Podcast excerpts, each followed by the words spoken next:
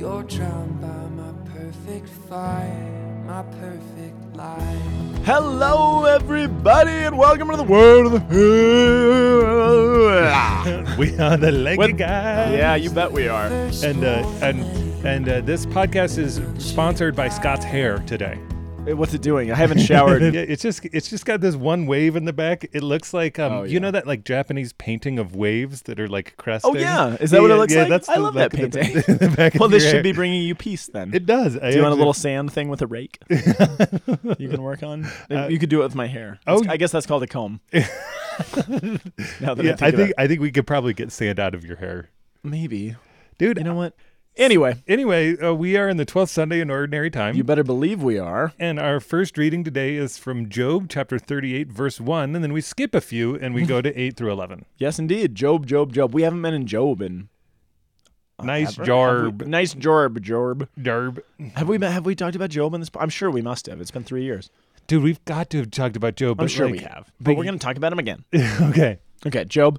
Uh, our responsorial psalm is from Psalm 107, verses 23 through 24, 25 through 26, 28 through 29, 30 through 31, and the response itself is from verse 1b. 1B. 1B. Not two B's. or be three or B's. not to be. Oh, that's good. And then our second reading is from Second Corinthians. We are in chapter 5, verses 14 through uh, 17. Indeed. All right, our gospel reading is from Mark chapter hmm. 4, verse 35 through 41. Yay! Yay, and that's the readings. That's Good night, everybody. readings. Thanks for tuning Thanks in. for coming. And so we're, let, us jump into I love Job. that joke for some reason. I don't even know why. I stole that one from the Car Talk guys. Oh. Whenever they get a question that they can't answer, they're like, "Good night, everybody." Good night. Is that how you feel about the readings today? No, well, a tiny bit, Me too, a little bit. a little bitty bit. All right, let's talk about Job, shall we? Yeah, dude, that's um I have to say Job is one of those weird books that is like on the edge of despair. Hmm.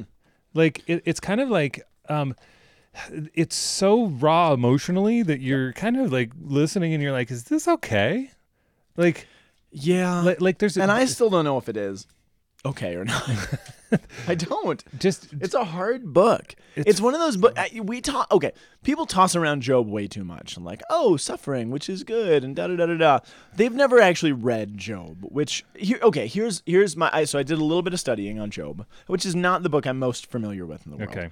So you get you know the story, right? So Job, he's this guy. What is it? How does it begin? Like God and Satan are kind of having this bet. and he's he's like, yeah, you're. I bet you that uh, anybody who has bad fortune in their lives is going to turn away from you, God. And and he and he's like, nope. He's like he's like, what about your servant Job? And he's like, okay, I give you permission to do that. Yeah. Let's see. And he lets and- it happen. And he lets it happen, which is like totally weird, man. I really don't understand. It's strange. I, I don't think we can understand. Well, okay, so that's the point of the book, though, and that's what I've come to the conclusion of. So he suffers all these things. Why does God allow this to happen? I don't know. All these friends show up and they're like, God hates you. You've done terrible things. You know, what have you done? Your sin. They're just, and they're just terrible, giving terrible advice. And then you kind of, eh, so it's been said that our reading this week is actually the climax of the entire book. So for most of the book, God is silent. right? Yes. There's that little uh, kind of uh, discourse he has at the beginning. And then Job goes through all these things, and his friends are kind of constantly questioning, "Where is God? What have you done? What's you know what's happening?" But God is mysteriously silent until until chapter 38, and it's the moment that God speaks out of out of this storm, right? Um, kind of breaking the the silence. Um, um, but here's the thing: Job wants to be vindicated, right? So here's the thing: Job wants to be vindicated and have God say, "No, look, Job is the best. Job is in the right. Job is awesome, right?" his friends want Job to be reproved and be told that no, Job stinks, Job's terrible, Job deserves all this. And God basically does neither. It doesn't he doesn't show up and be like, "You're vindicated, Job, you're the best. You've suffered, you've passed the tests, you know, you've won the game that I've put you through." And he also doesn't come and say, "No, you're terrible, you deserve this. It's because you did A, B, and C in your past." He Yeah. basically comes and says, "Who the heck are you to know what I'm doing?" yeah. And that's the answer that we're sort of left with. Yeah. God basically saying, You have no idea what you're talking about in any way. Which is, I mean, this is sort of what makes this book, if, if really delved into, I think one of the greatest literary masterpieces in the world. I mean, it is the inspired word of God, but it also it is also just a brilliant piece of literature, um, true literature, not you know, not myth, not uh, fictional, but because it speaks to this deep problem that we really don't know. You ask the question, why does God allow all this to happen? Why why does He do that? Yeah. He never gives you that answer. Right. If if we were to find the answer to why God did this in the book, which is what the book is asking for, it spends the whole 37 chapters trying to figure out why has God done this. Yeah. And I feel like it would be a cheat and a cop out to answer that question. Yeah. Because there's no way we ever can answer that question. That's sort of what Job and Job's conclusion once God you know says who who are you? And that, that's what our reading is all about. God addressed Job out of the storm and said you know, who shut the doors within the sea when it burst forth from the womb, when I made the clouds its garment? Basically, where were you when I created all that is in the universe? Which is the first part of of uh, thirty eight. I mean, it's he's like he's like we know that passage. Who has actually measured out the world? Who was there when he put put it span? Like it, it really goes into like all of this that that exact sense of like, yeah. dude, you don't know. And the beauty, the the the ending of the book. So basically, God gives this speech to Job. Um, he gives a second speech in which he kind of recounts his mighty deeds, and Job finds his answer. It's in chapter forty-two. He finally finds the answer to his questions, which are twofold. And I love it's it's kind of not how you expect this book to end, based on everything that's happened so far. But Job's conclusion is it's twofold. Number one, he says, "Yeah, I did speak without understanding." I said a bunch of things. I got angry. I had these conversations. I don't understand. That's the bottom. That's my conclusion. And then secondarily, he says, "But I have seen God.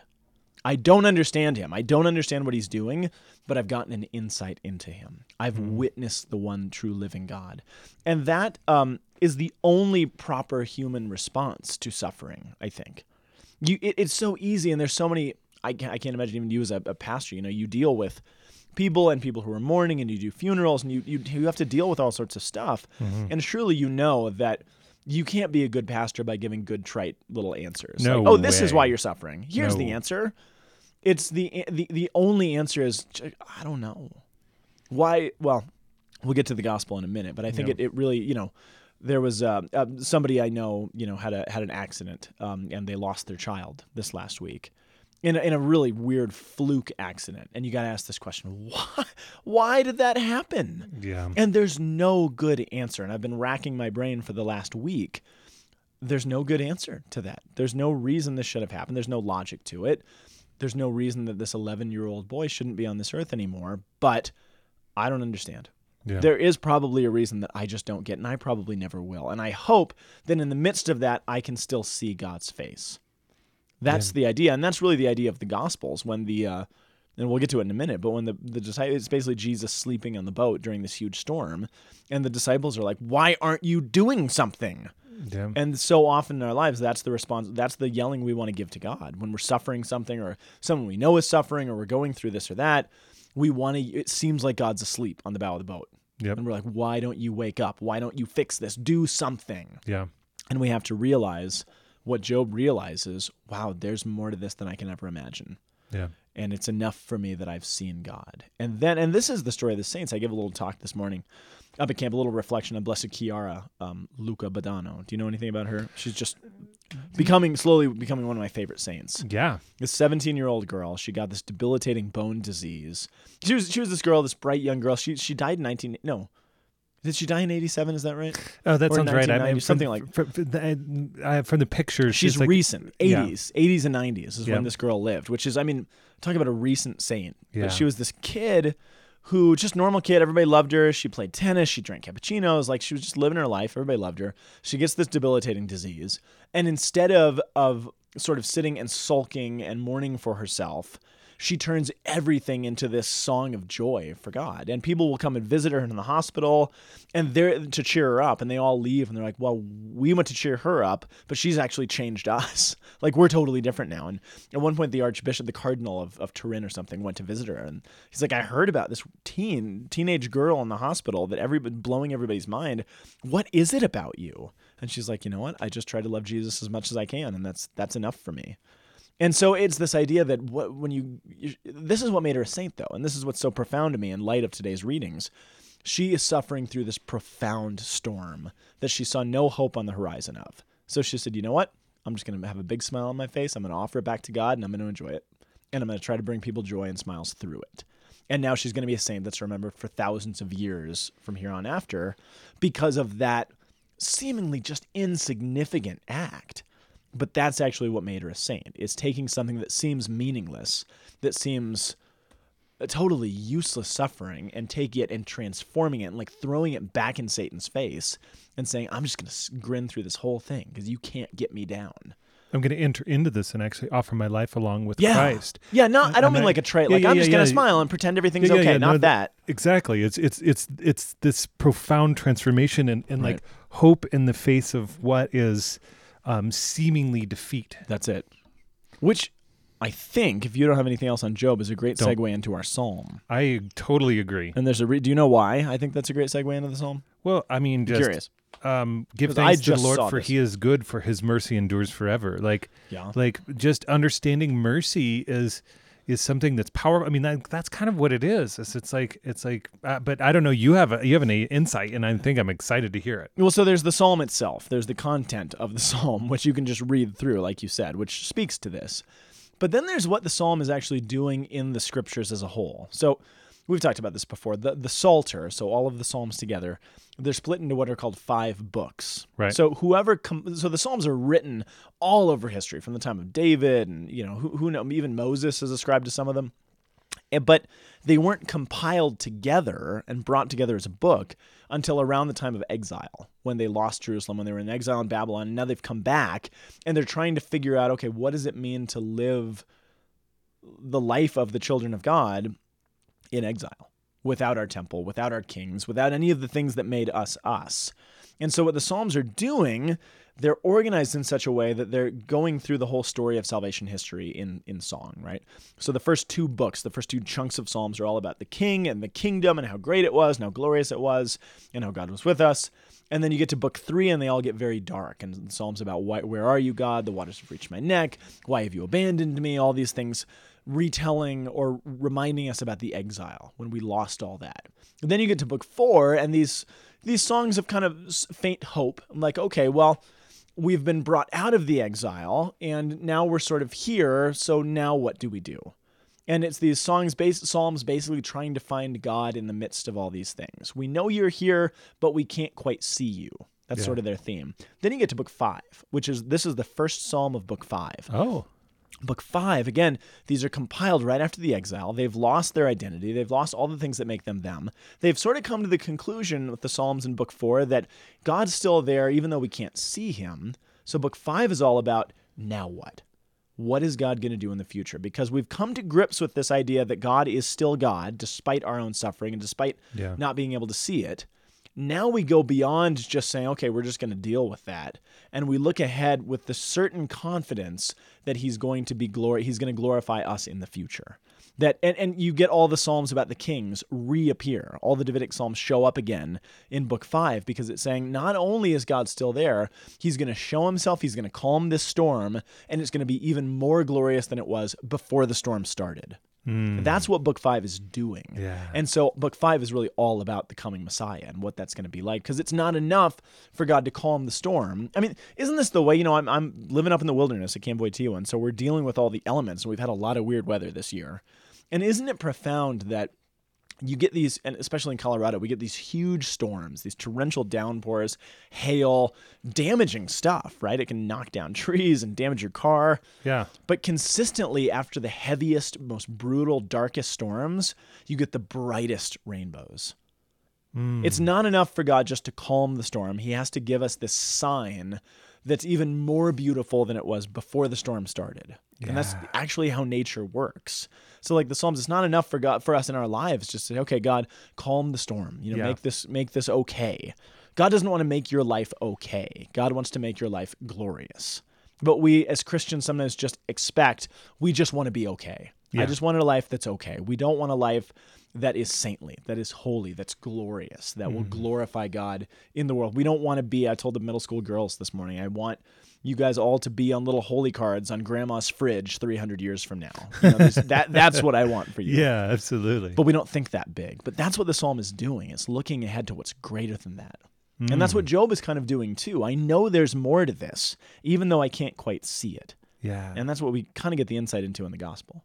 So that's what I got on the psalm. I thought it was kind of cool. That's really cool, and I I, I appreciate it, and I, I think that you know, going with the, some of the literary theme between these three too. We also have water in the first reading. You know what I mean? Like who shut the, in the sea with doors, and then it's going to burst forth from the room. Boom. Then we have um, burst forth from the room. From the Rome. and then we have the sea and ships going down in the great waters and works in the deep and heavens. Like there's a real creative theme, like Yeah, yeah, creation yeah. theme going throughout all of these, oh yeah, totally. which I think is is just really I think it's really important and beautiful to to just start to make those connections, especially so at this beginning of of something new, which Yeah. leads us into Corinthians. It does. Corinthians. Yeah, the uh, um Corinthians. Oh, please. what, what we at the very last line, verse 17, it says, Therefore, if anyone is in Christ, he is a new creation. Mm-hmm. The old has passed away, and behold, the new has come. And and I think that that's part of what's actually like, like God speaks in this first reading. Mm-hmm. In this psalm, we're actually saying like, what what now? Like this rainbow rainbow Yeah. moment, we'll call it. Yes. Like, uh, like Okay. okay, got to be careful with that, but yeah. the, yeah, the storm the storm has happened yeah. And now how do we how do we move like how, how do we actually experience the new creation Yes. And then Paul gives us the answer. which is Well, I, so so we talked about Second Corinthians, I think last week. I Yes. think, a little bit. The, the gist again, Paul basically ticked everybody off in First Corinthians. He said, Yeah, totally got them all him. babies, excommunicated a guy, just got got them all ticked off. And now they've come back in Second Corinthians and say, you know what, Paul, we've thought about it. We actually hate you. We think you are a joke. you are bald. You don't speak well. You are, you're a terrible teacher. You're shipwrecked. You're imprisoned. You're always sick. You stink. You're you're just the worst. You're nothing like the Old Testament big mighty figures who were warriors. You're not that. right And he comes back and he says, Yeah, you're absolutely right. That is what makes me an apostle because I look like the crucified Lord. And I'm supposed to remind you of that brokenness so that you never mistake me as the one you're supposed to worship. So, Paul in 2 Corinthians is coming to terms with his own suffering and he's trying to show that why that is what Christians should look to as our own suffering. So, mm. in kind of light of that, what he says here is kind of cool. He says, Brothers and sisters, the love of Christ impels us.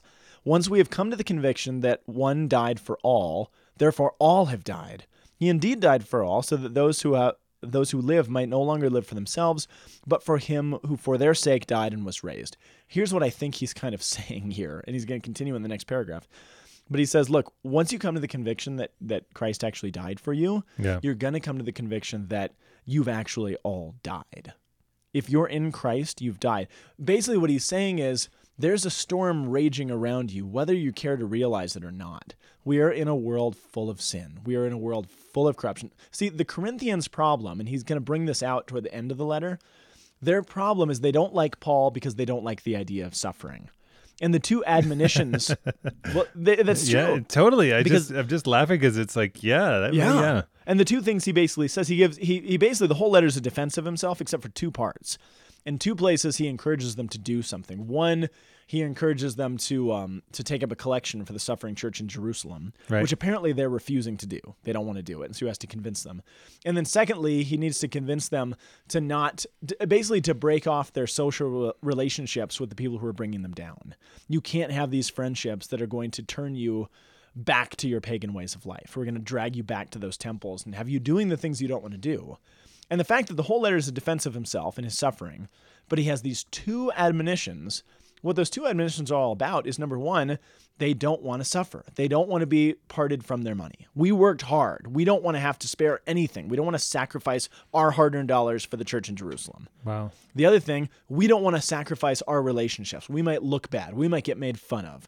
We might be shamed if we break off these social, um, social relationships. We don't want to give that up. So Paul's saying you don't know how to suffer, and and really what his conclusion is, is that look, I've come to the conclusion that Christ has allowed me to suffer all these things so that I can understand suffering. And if I understand suffering, then when you guys suffer, which you inevitably will, even though you don't like the idea of it, you will someday suffer. I will know how to comfort you because God has comforted me in suffering. So God allowed me to suffer so that I could understand suffering, so that when you suffer, I can come next to you and walk with you. Hmm. Which is again this idea that you're in the midst of a storm whether you have your eyes shut or not. Like you can sit on a boat in the middle of a huge storm and shut your eyes and pretend that it's not happening. But that's not reality. Hmm. He says the reality is sin will bring death. Christ has died for that. If you want true life, enter into the death. Yeah. Let yourself die. Let yourself go down to that water of baptism and be drowned so that Christ can raise you back up. If you don't accept that, then there's nothing I can do for you. Hmm. So more than anything else, it's it's not just the Job of saying, Why is God doing this? Hmm. But saying, open your eyes and realize you're all Job in some capacity. Yeah. We're all suffering these things. We want to just look and point fingers and be like, oh, what a sucker that guy is. At least I don't have to deal with that Yeah.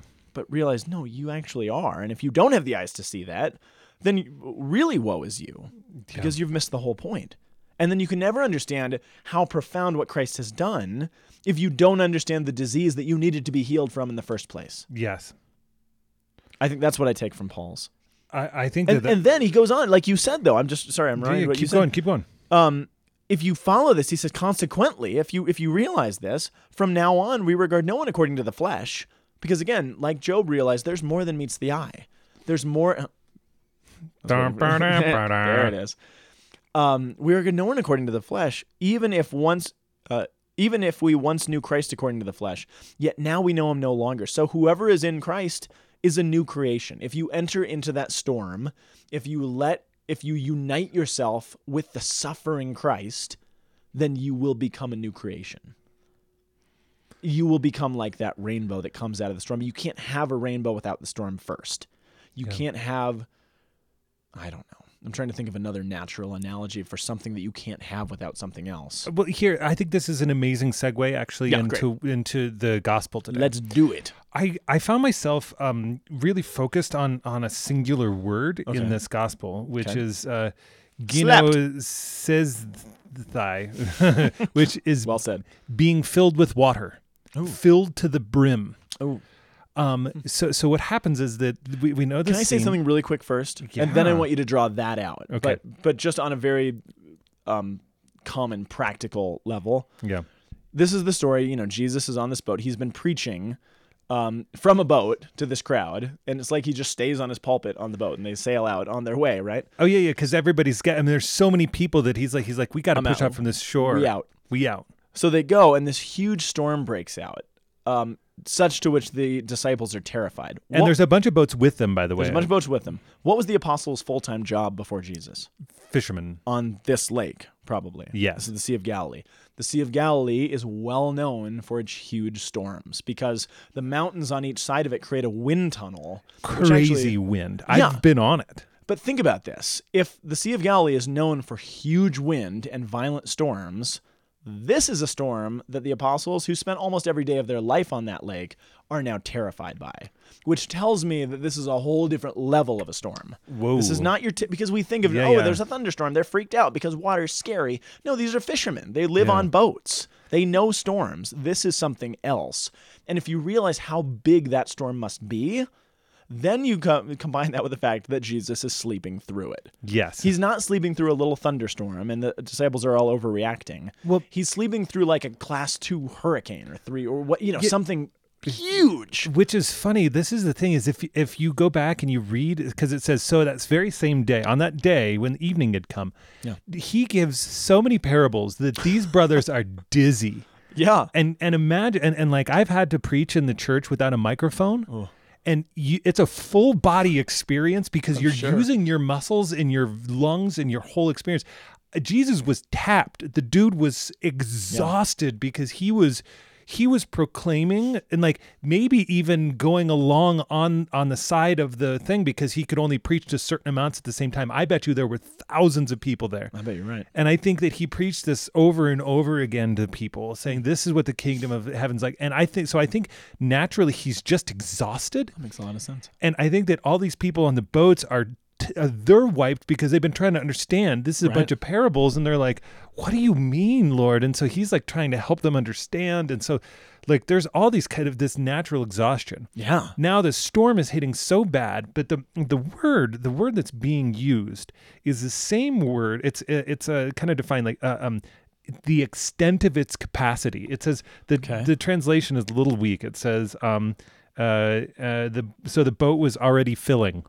Right. No, no. The the Greek is actually saying that this thing was about to capsize. Ooh. The boat was full. So it, it's it, the same use, word is used when the temple is filled with smoke. Really? Yeah, or Interesting. or the baskets are filled with fragments. Ooh. Really? Or jars filled with water. S- The sponge was filled with vinegar. Like like Oh. these are all the ways in which the same word is used, which is really kind of beautiful. you hate vinegar. I hate vinegar. That I'm so mad at them for doing that on the cross to Jesus.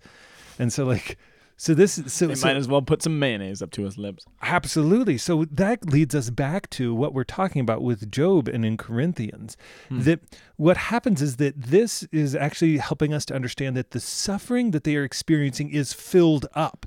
It is they are Okay. to capacity.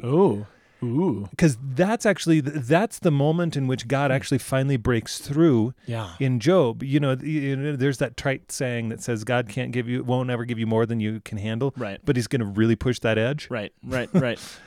so so here here's this moment that th- they are in the midst and now th- this brings us back so that why why are we talking about the Job the waters breaking well it's saying from the womb there's actually something being born here something new and beautiful that's that's about to take place.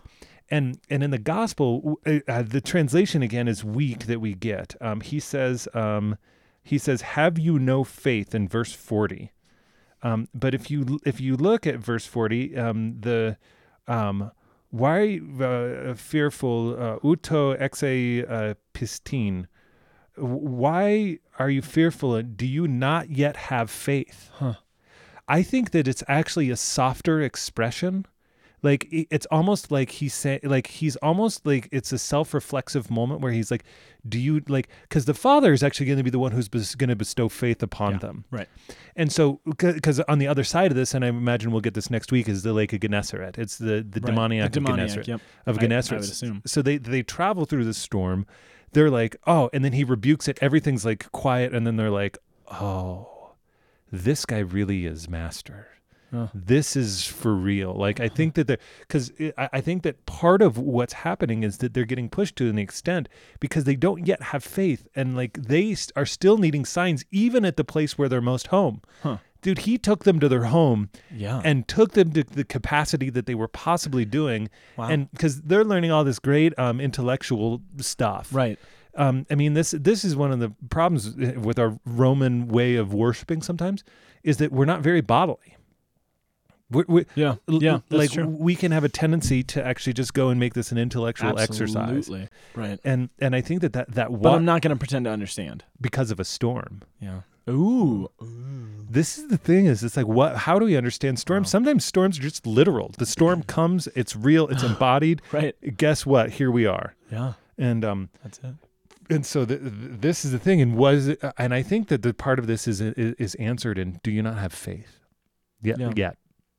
Because cuz it like because we're seeing St. Paul, he's saying, "Look at me, I am destroyed. I am a worm and no man." Mm. Guess what? I've di- I already died. Mm. I'm already living this thing. Right. Uh, I I get to be uh, in my uh, you know I'm in my I'm in my body. I'm not in a quarter living according to the flesh. Yeah. Yeah. And in, in salvation, I'm trying to bring these pieces Yeah, together because no, they're think kind of doing it. intense. And No, I think you're doing it. Here's the other piece that I think is interesting. Okay. Uh, This might be a stretch. This is a bit of a different direction, but it's still, Okay. I, I think it's still there. yeah, The formula that Jesus uses, so the way that Mark structures this story, um, there's another story, it's either just before or just after, I, I can't remember, when Jesus uses the exact same formula that he uses to rebuke the storm, yes, to rebuke a demon. Yes, there is um, right uh, something big is happening there's a storm there's a demoniac jesus rebu- the jesus rebukes it and he calls tells it to be still there is calm and everyone's amazed that's exactly what happens with the demoniacs that jesus is casting out demons from why would mark use the same formula same kind of rebuke for jesus interacting with nature as he is with jesus interacting with the demoniac well what it's showing i think the reason for okay, that yeah, hit me. I mean, you can kind of relate this back to Job. I mean, Job and I don't know even the literary way that Job is speaking here, but I mean, you get this impression that God is allowing Satan certain liberties, right? Even over the natural world, Job gets just wrecked. Yeah. God has, for whatever reason, allowed the evil one certain liberties over this world. Jesus came. Remember when Jesus comes and he goes out to the wilderness for 40 days to be tested, Yes. tempted? Um, there's this weird line where Satan says, If you bow down to me, I will give you all of the kingdoms of the earth. Yes. Jesus, you'd think the logical response would be, You have no right. Who are you to give away the kingdoms of the earth? Yeah. Whose authority is that? Yeah. Jesus doesn't say that. He simply says, no, you should worship the Lord alone. He doesn't dispute the fact that Satan is actually has some authority, some real power over the world. The world is not what it should be. Christ came into the world to I mean actually Mark says it right after this. The whole story about the the um what's it called? The binding the strong man. He says I have come to bind and plunder the one who has taken over this world. Yes. There is someone who has usurped authority on this world. Jesus came to take it back. But if we don't understand that there's a real battle going on there, then what Jesus did becomes just Docetism. It just looks like he did something, right? Yeah. It just looks like he defeated Satan. There's not he's God. I mean Satan's nothing. It's just this no, there was a real actual battle. Jesus became embodied. His body was beaten. It was bloodied. It was crucified. The flesh, the natural body, was actually put to the test. It was put into war so that he could redeem it. Jesus is coming, especially in the Gospel of Mark, to go to war with the powers of this world, to go to war with the powers of weather, to go to war with the demons, to go to war with the strong man who has taken over this world and he wants to take it back. Hmm. But there's a reality to that fight. Yeah. And Jesus is saying, yeah, the reason I mean this is what Paul is getting at. The reason that you can enter into that into that storm is because Jesus is at the head of the boat. And if Jesus is captaining the boat, then we're fine. Even if it looks like the waves are going to tip us over.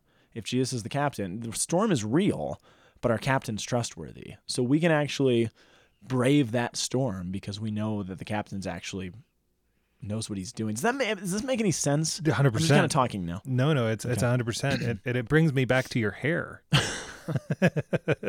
Yeah, I rebuke my hair. the storm, uh, the the power of his his ability. I, I think again back to Tolkien. He he um in his the creation story talks about how there are angels who are put in charge of the the elements of the world and. And that the the more fabulous things came because um, you had water, but then you would have Melkor, and he would freeze it, and all of a sudden you'd get snow. Was Melkor is the Satan figure, and so I you, like snow though. I do too. And then they would say that these more fabulous things actually come about because Oh. of these contrasts that, that that are taking place. And so so even though like the, the the apostles here are like are like Job in a certain sense. And, Yeah, they are. And like Saint Paul and like the the psalmist who's like saying like how do we go forward in the midst of this? Something uh, like so, something powerful, kind of like the the rainbow that you were talking about after the storm, is really coming, and that that like he took it. So I, I I think that um, there's a lot. Uh, I, there's a lot to this. I think that the more obscure the readings we get, the deeper we end up going on some stuff, You man. just said something that was made me think of something, but I oh, and just to wrap it up, I think you're right. But just uh, if you tie just the gospel with the first reading, Yes. Job is in the middle of the storm. He's coming to terms with the fact that he doesn't understand, and he comes to the conclusion that he sees God. Yes. He's amazed. Yes. Then you have the apostles in the middle of a storm, realizing they don't know what's going on. So what do they do? They see God, but they have the end of the story because they see God act definitively. Job sees God, and he understands he doesn't understand. The apostles see God. They understand they don't understand, but then they see the end of the story. They see the calming of the storm, and then they're going to live into the glory that comes after the storm. So they take it from where Job leaves off. They see what Job didn't have the eyes to see, but trusted was there, which I think is a neat connection. Bam. Boom! Boom. Microphone drop. It's on a. It's on a. It's on a mic stand. We'd have to kind of get aggressive. Man, you yeah. That that was really beautiful, dude. I really enjoyed doing this podcast with you. Can Oh, I just dude. tell you that? It's the best. It's, my- like I feel like it, I, I, afterwards I leave so edified. It's and, the best. And I hope you all who join us uh, feel that same edification of indeed, like jumping into the word, man. like jumping into the sea, Like the storm, letting the waves crest over the boat, like my hair. like your hair, like the Japanese painting, Oh yes, which I'm gonna go look at. I think you should. All right. Guys, we will be back next week. You guys are the best. Thank you for listening. Tell your friends. Find us on Facebook. Send us an email if you like. And uh, we will be back next week. Okay, God bless you. Bye-bye. Bye. The Word on the Hill is a production of the Aquinas Institute for Catholic Thought here in beautiful Boulder, Colorado. www.thomascenter.org. You can also send us an email at lankyguys at thomascenter.org. See you next week.